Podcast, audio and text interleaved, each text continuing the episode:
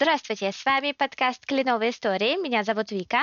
Добрый день, меня зовут Михаил. И мы продолжаем вам рассказывать истории прямо из Канады. Мы очень благодарны всем. И желание. Я перетащил сюда, наверное, э, процентов 25 населения наших стран, вот там Украина, Казахстан, Россия, а Беларусь. Действительно, люди грамотные, умеют работать, знают, как работать, умеют быстро адаптироваться. Ну, в общем, на мой взгляд, это то, что Канаде бы очень сильно пригодилось.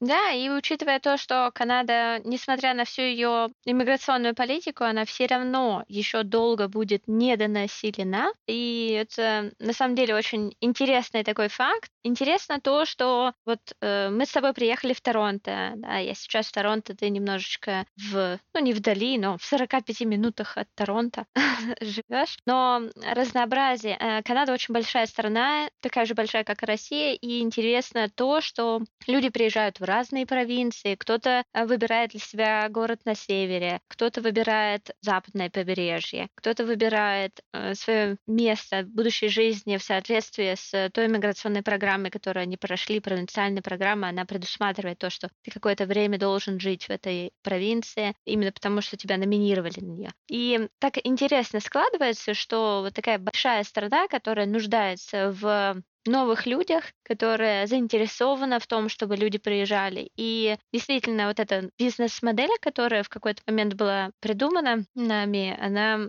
соответствует общему настроению, что вот есть у Канады есть э, кленовый сироп, да, производитель 70% мировой продукции кленового сиропа производится в Канаде, да, и вот э, следующий, наверное, по очереди продукт, в производстве которого Канада очень заинтересована, это штампование вот этих миграционных карт, точнее, карт постоянных жителей, виз, потому что, я не знаю, наверное, ну, грубо будет, конечно, сказать, что треть страны работает в этом бизнесе, но очень большое количество людей заинтересована в новых людях, а, соответственно, и в развитии иммиграционного направления и иммиграционных компаний, курсов иностранных языков, потому что здесь это действительно поставлено на поток и очень интересно. Вот примерно так мы вам поведали, сколько 11 лет нашей жизни примерно за примерно час. И ну, вот как-то как умудрились уложить. Мою историю можно почитать также в Инстаграме. Я писала такую небольшую биографию своего переезда, и с ней тоже можно ознакомиться. С историями Миши можно также ознакомиться на нашем Ютубе, Ютуб-канале, э, в котором Миша рассказывает и про иммигрант,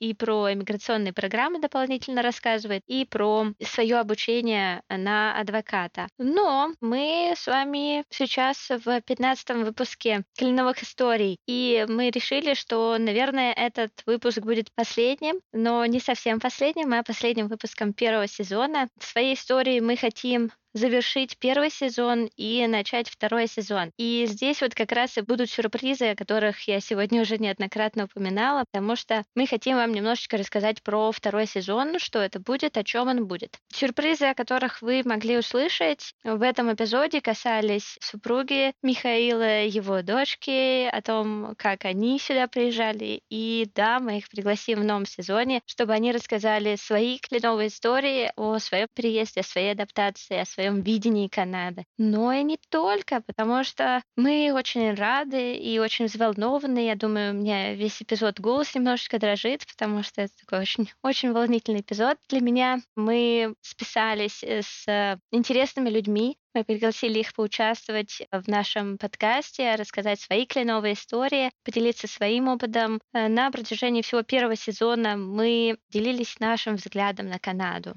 Но наш взгляд — это наше субъективное видение, это наши глаза. Мы чуть-чуть приоткрывали для вас Канаду, вот именно через наши глаза. И мне нравится просто этот образ, что мы хотим пригласить другие глаза, мы хотим пригласить других людей, чтобы они поделились своей картиной, как они видят Канаду, как они ее чувствуют, как они погружались в свою канадскую жизнь, как они к ней пришли. И давай немножечко, э, Миш, ты еще добавишь о том, кого мы тоже собираемся пригласить. Да, ну идея э, заключается в следующем. У Канады, ну вот опять, если сравнить, допустим, с Америкой, э, как мне кажется, кажется, у Канады довольно много, намного больше, чем вот э, у иммигрантов э, в Штаты, вот если в среднем брать, намного больше таких вот счастливых историй, когда иммиграция быстро позволяет э, человеку встать на ноги. Мы хотели пригласить людей, которые были бы готовы рассказать о своем опыте, как они переезжали, и не с точки зрения там какую-то они будут